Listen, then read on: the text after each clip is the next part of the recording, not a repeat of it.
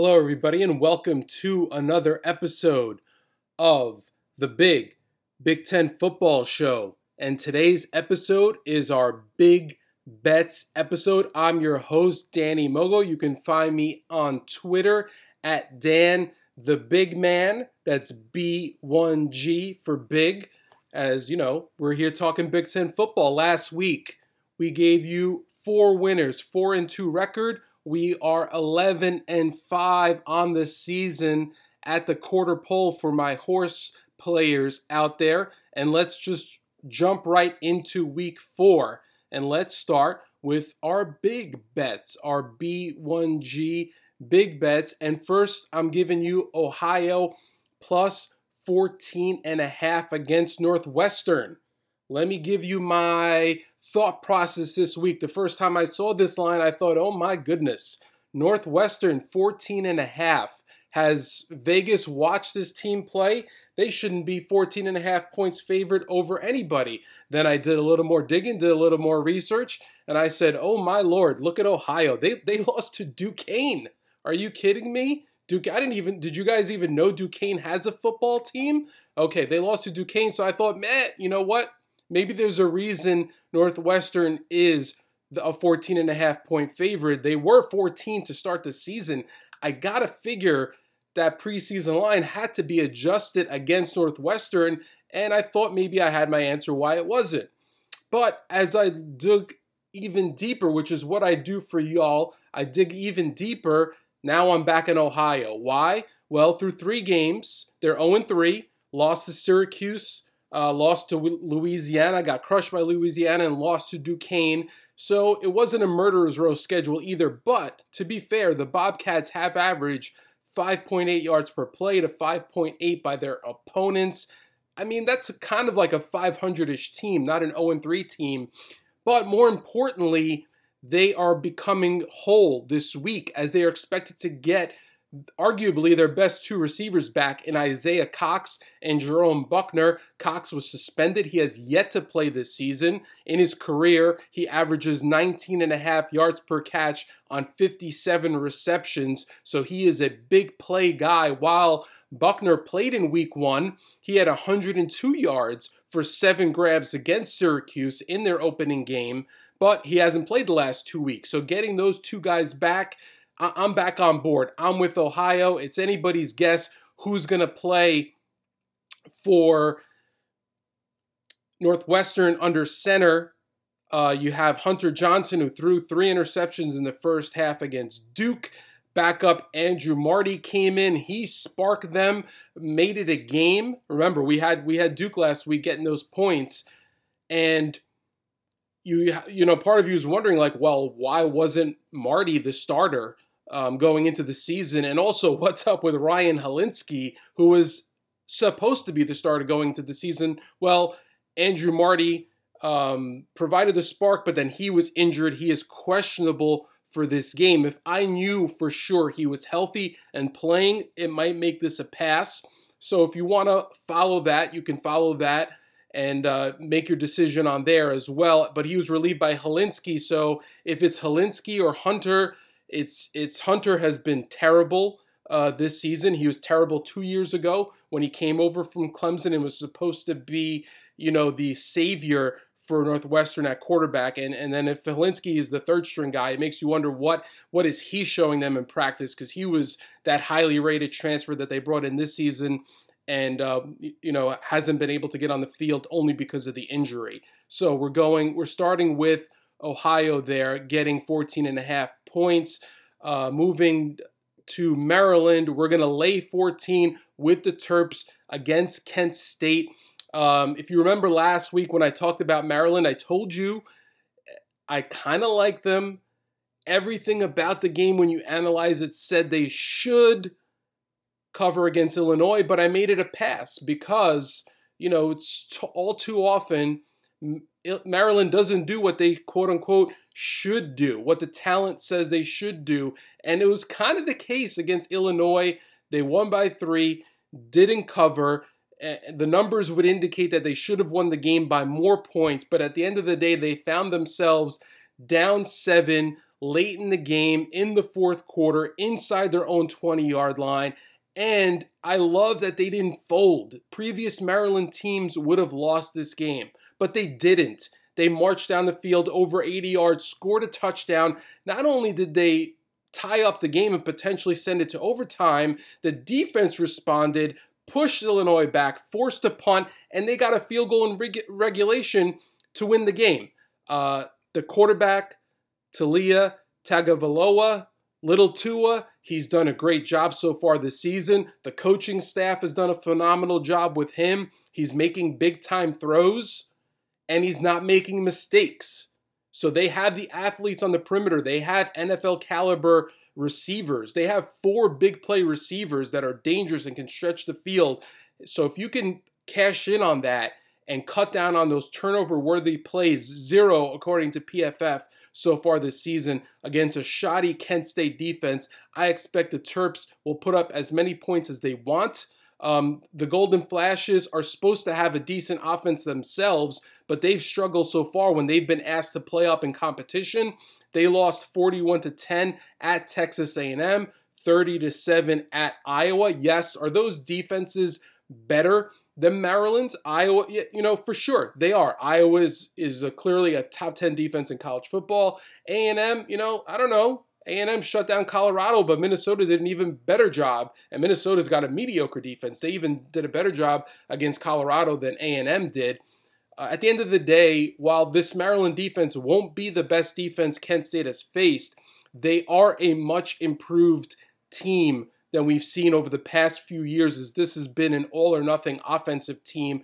They are very strong against the run. They have a legit safety in Cross, who does both ways. He impacts both parts of the game. And I think also Maryland will benefit from being the third of three Power 5 teams that Kent State has played in September, all on the road. If this was week one and this was a fresh Kent State team, I might be a little bit hesitant, but I like the fact that they've had to play A&M, that they played a physical team like Iowa last week. Man, you got to imagine, you got to think the Golden Flashes, they cannot wait to get into MAC play. So those are your two big bets. Last week we went 2-1 with those. Gave you Michigan, who cruised to an easy victory over Northern Illinois. Duke with the outright win against Northwestern. And the only loser was Ohio State, who had a stinker of an offensive game. Their passing offense was the lowest rated passing offense by an Ohio State team since 2018. And they still put up, I think, 41 or 42. So we lost by a point or two on that one. All right, let's move on to those are our big bets. Let's move on to our bigger bets. Last week, our bigger bets were 1-1. We got a little lucky with Cincinnati. I think, you know, most people won't say this, but I think we got a little unlucky with Miami. And you're going to hear a little bit more about that game as I give you our bigger bets for this week. But let's start. Let's go to Chicago, where Notre Dame is getting 6.5 points against the Wisconsin Badgers. Notre Dame was a team that was overrated to start the season, but I believe so was the Wisconsin Badgers, which just kind of has me scratching my head looking at this line. It's as I said, it's a neutral field. So if this was in Madison, what would the line be? 9, 10? It just seems like it's way too much, way too high. In Notre Dame, you have Jack Cohn taking on his old team so far. He's averaging 8.4 yards per pass. He's got 8 touchdowns to 2 interceptions. It's unclear if Wisconsin picked the right quarterback, as Graham Mertz is averaging only 6 yards per pass, has yet to throw a touchdown, with 2 interceptions. He's not playing up to his recruiting hype. He's not playing up to what he did in that spectacular debut against Illinois, which was an overrated performance. Every guy he hit in that game, he was like perfect, 16 for 16. All of college football was going crazy. If you watch that game, every kid was wide open. Since then, he's been average at best. This figures to be a low-scoring game, which the number, the total at 46.5 indicates that it should be a low-scoring game. To me, that's another reason to bet the underdog. I believe Notre Dame has arguably the better quarterback today. You know, will Graham Mertz one day a sophomore, emerge and be better than Jack Cohn, maybe by the end of the season or by next year? Sure, that's very possible. He's more talented. But today, if I need to win a game, I'd much rather have Jack Cohn. Kyle Hamilton, Notre Dame safety, is the best player overall, offense or defense for either team. Kyron Williams is the best skilled player either team has. Wisconsin, always known for their tight ends. Jake Ferguson is their best weapon in the pass game. Well, Notre Dame's tight end is even better. Michael Mayer, they even have a better tight end. And people are so down on this Notre Dame defense. Well, heck, they held Purdue, a Big Ten team, to 4.4 yards per play, only 13 points, forced them to change their quarterback. The Boilermakers, including that game, are averaging 5.7 yards per play. So this was by far the worst offensive performance by Purdue through 3 games. So I think Notre Dame, there's no reason to think why they can't keep it close. The weather could be bad, which also, again, would point towards the underdog. All right, let's keep on with the bigger bets. Another underdog, and this one I kind of like, you know, if you want to sprinkle a little bit, everybody loves that term right now. All the gamblers, they love that. The podcasters, let's sprinkle a little money line on Nebraska. Why not? Go for it. I like Nebraska getting 5 points against Michigan State. That's right. I'm going against Sparty again. This team is 3-0. They vaulted into top 25, but I believe they are overvalued. I think they're overrated. I don't think they're a top 25 team. If you watched the game last week, Miami played a big part in MSU's road win. We're talking turnovers, costly penalties, dropped touchdowns, multiple empty red zone trips. The key sequence for me in that game was the Canes up 7-3. They're throwing the ball at will. Michigan State's defensive backs couldn't look more scared. They're giving 15, 16-yard cushions on a 3rd and 9 for an easy first down pitch and catch. 2nd down and goal. The quarterback throws a perfect pass to the tight end Mallory, who is basically perpendicular to the quarterback. He's just standing alone at the goal line, ready to catch the ball. He drops it. Next play, penalty. They push Miami back. Another penalty on Miami, which Michigan State declines, and then Miami proceeds to miss the field goal. So instead of 14 to 3, instead of 10 to 3, it was still 7-3. And that was basically a microcosm of how Miami just beat themselves. And then by the time the 4th quarter came around, that's when Michigan State looked their best, and the quarterback actually played well in the 4th. He struggled before that. And part of me really feels like this is still a residual effect from that Alabama game with Miami and the fact that things were going wrong. They just quit. It looked like they quit easier than they normally would because of both how they were playing earlier in the game and should have had a bigger lead and didn't. And I think, you know, that people say that. People say that Alabama game, when you start with them, that sticks with you and that could ruin seasons. So that's why I'm not full on board with Michigan State, who, remember, I told you going into the year, 4.5 win total, they were undervalued. So the market has corrected. The market has overcorrected.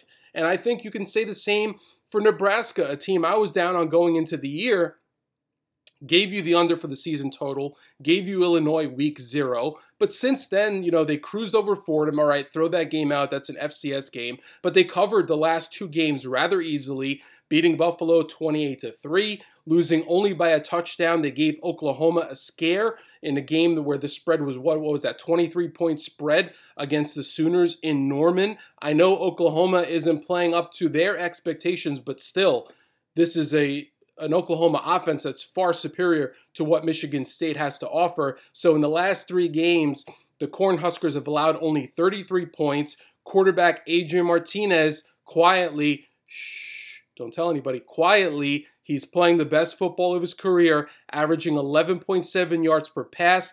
That's per pass, not per completion, per pass. They're becoming much more efficient. He's doing a better job of protecting the football. And I think Miami showed last week that you can throw against Michigan State. So an outright upset here wouldn't surprise me. This is a game where the preseason line was Nebraska -4. Now you're getting the Cornhuskers at +5. I think it's an overcorrection, and that's the theme of my next pick as well. Indiana -9 against Western Kentucky. In the preseason, this line was 20.5. 20.5, and now it's down to 9. In my earlier podcast this week, I spoke a lot about it, focused on recalibrating the Big Ten East, and I think Indiana has been overcorrected. This team was way overrated going into the year. I could not believe pundits like Joel Klatt was saying Indiana's the biggest threat to Ohio State going into the year, that people were putting them in the same class as Penn State. People were saying everybody picked them ahead of Michigan, and I think they were wrong. Those were stupid takes. Those were incorrect picks, and I think now people are bitter. This is what happens. People bought into Indiana. Indiana failed them. Now they're bitter about Indiana, and I'm seeing people saying, they're going to go 4-8. So they went from being a 9-3 team to going 4-8. And who did they lose to? Iowa, who's ranked number 5 in the country, and since they lost to 2 top 10 teams. And you folks, that quickly, you went from saying this is a 9-3 team to a 4-8 team, not making a bowl versus the team that's going to challenge Ohio State. I mean, people are all over the map with the Hoosiers. I've seen a ranking that had Rutgers ahead of them, that has them behind Maryland and Michigan State. Come on. This is too much. This is too much hate now on the Hoosiers. They received too much love. Now they're getting too much hate. This is what we do. But let everybody do the screaming. Lie in the weeds and get those winners, right? That's what we do. Get those winners, because we had Iowa, we had Cincinnati. We're happy. We're not bitter at all. Now we're going to lay the 9 with Indiana, and they're going to bounce back. This is where that Leo, that love everybody, love everyone motto that Tom Allen has brought to Indiana, it's that doesn't get you to be good enough to beat teams that are better than you. But when you're 1-2 and everybody's doubting you, that's the type of stuff that keeps the team together. And to be honest, the Hoosiers have played well defensively. If you look at the numbers, they did a good job against Iowa. They did a good job against Cincinnati. I had Cincinnati last week. I felt lucky to win that game. That game was 14-0, got turned on a questionable targeting call that Cincinnati was going to punt. Instead, they scored a touchdown. The linebacker was out of the game. That game easily could have gone another way. So I think you're getting great value here. Indiana has one of the best secondaries in the Big Ten. The talent is legit in the secondary, and I think that's a bad matchup for the past happy Hilltoppers.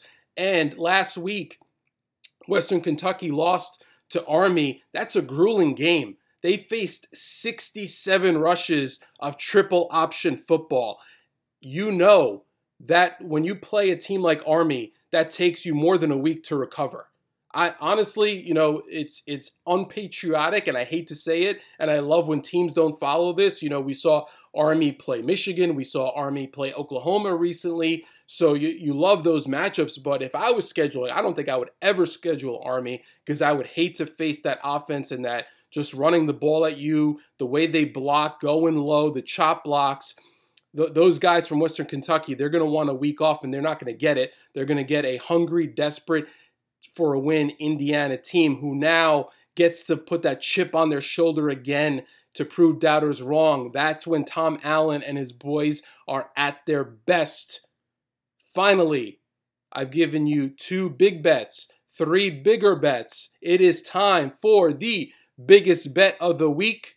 Last week, that was the Minnesota Golden Gophers, a 2.5-point underdog, 3-point underdog, who won 30-0. Our big bets are 3-0 this season so far, and we're going back to Ann Arbor. We've hit twice with Michigan as our biggest bets, weeks 1 and weeks 2, and we're going back to Ann Arbor, where they're laying 20 points.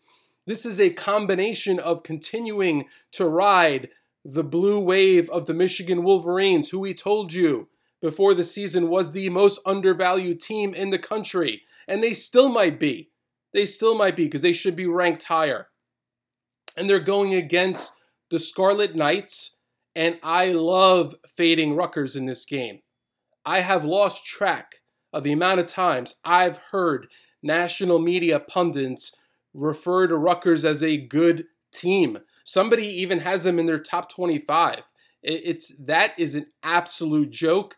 When you say stuff like that, you're telling me you've not watched this team have a single snap. There's no way you watch this team play because they cannot get the ball down the field. They will not be able to score against this Wolverines defense. Quarterback Noah Vidrell, he is 107th out of 121 quarterbacks in passer rating with 50 plus dropbacks. And also, according to PFF, they're the ones that did this work, he is last in the country in average depth per target. He cannot get the ball down the field. They do have one good skill player in Bo Melton, who I believe has a chance to be an NFL wide receiver, but Noah Vidrell simply cannot get him the ball. It doesn't matter if he gets open. And Rutgers is 105th in yards per play. Their defense is not terrible. They play hard. They do a great job of scheming. They follow the schemes. They're well coached, which is not a surprise with the Greg Schiano team. I just think they are really stepping up in competition, and they're not going to be ready for it. They're just not, because they beat Syracuse. Great. They beat Temple. Nice. Good job. This Michigan juggernaut is way different than those teams. This offensive line is nothing like that Rutgers front has seen, and they're going to be stunned, I believe, when they line up. They're not going to believe how good this Michigan offensive line is. And the way they block for their running backs, they are third in college football in yards before contact. And you throw in the fact that you have Blake Corum and Hassan Haskins, who are just excelling when they get the ball in their hands. That's made this running game absolutely dominant. Blake Corum is spectacular. Absolutely spectacular. Home run hitting speed. Kid from the DMV area is arguably the most explosive offensive player of the Jim Harbaugh era. And I think with Wisconsin coming up the following week, we expect Michigan to try to build on Cade McNamara's confidence. He was 8 for 11 for 191 yards last week. Rutgers has a depleted cornerback room. You have the two guys involved in the paintball incident, including Max Melton, the brother of Bo Melton, who's suspended because of that. Patrice Renee is still questionable. He has yet to play this season. He was a corner that came in from North Carolina. Now, it's possible the weather is going to play an impact. That's fine. Don't let that deter you from betting the Wolverines if weather is a factor because of Michigan's dominant running game. And if weather is a factor, I don't see, I expect maybe a shutout. So I'm thinking 45-10, something like 41-10 maybe for the Wolverines to throttle the Scarlet Knights. There's a few more games in the Big Ten, which I'm not playing, but I'm just going to let you know what they are. We have Minnesota is 31 over Bowling Green. Just a little thank you for the Gophers to come through for us as our biggest bet last week. They held the Buffaloes to minus 19 yards per run, 63 total yards. Amazing. Thank you, Minnesota Golden Gophers. We have Iowa's laying 23.5 against Colorado State. My goodness, their quarterback continues to be well below average, and it continues to not matter. I really want to fade the Hawkeyes, but I just don't feel the opportunity, just like I didn't feel it last week. They were a 23-point favorite also against Kent State. They pushed thanks to a late score by Tyler Goodson.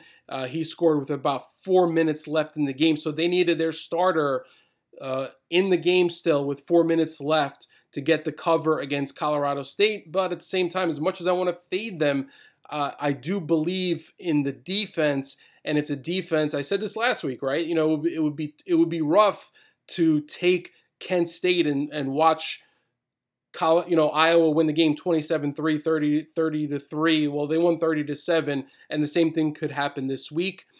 Purdue laying 11 against Illinois at home. I was leaning Purdue.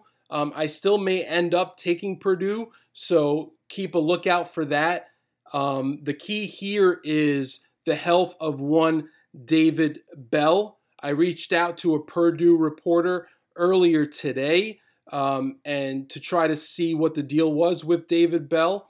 That was Mike Carmine, who covers the Boilermakers for a few years now, and he's dialed into that program. He said there's still no update. He hopes to get something today, but we still don't have an idea. So when you talk about that, potentially not having David Bell on top of Xander Horvath, their best running back is out, on top of Corey Trice, their best cornerback is out.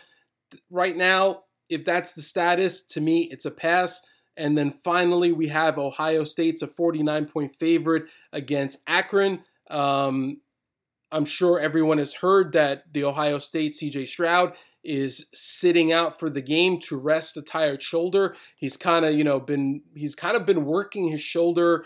It seems like whenever there's an incompletion, even since week one against Minnesota. I wish I'd known that. I wish Ryan Day let me know that he wasn't going to let his quarterback throw last week when I had them over 43 points on offense. But they will be playing, probably Kyle McCord, who's a 5-star, Jack Miller, a 4-star, redshirt freshman, redshirt sophomore, both talented kids. So, and if you saw Trevion Henderson, their running back play, he looks like the best freshman running back since Adrian Peterson. They have potentially 3 future first-round picks at wide receiver. So Ohio State still should be able to score as many points as they want. But I'll give you this little nugget I got from listening to Chris the Bear Felica, who I know all college football fans and gamblers love. He gave out this number that since 1996, there have been 13 favorites of at least 49 points in an FBS versus FBS game. The favorites are 1-12 against the spread. They are 2-16 against the spread since 1993. Do with that information what you will, folks. I'm not telling you you should bet Ohio State. I'm also not telling you you should not bet Akron. It's up to you. It's up to you what you want to do. But that wraps up our show. We're giving you 6 games again today. How about you? Hopefully 5-1. But you know what? I'll take 4-2 again. I'll take another 4-2 if that's how it shakes out. That is Ohio getting 14.5 points against Northwestern. Maryland laying the 14. Then we have our 3 bigger bets. Notre Dame getting 6.5 against Wisconsin in Chicago. Nebraska plus 5 against Michigan State in East Lansing. Maybe a little sprinkle action there. And then finally, Indiana laying the 9 against Western Kentucky. And our last game, our biggest bet, back to Michigan. Pound those Wolverines, because they will be pounding Greg Schiano and the Rutgers Scarlet Knights on Saturday.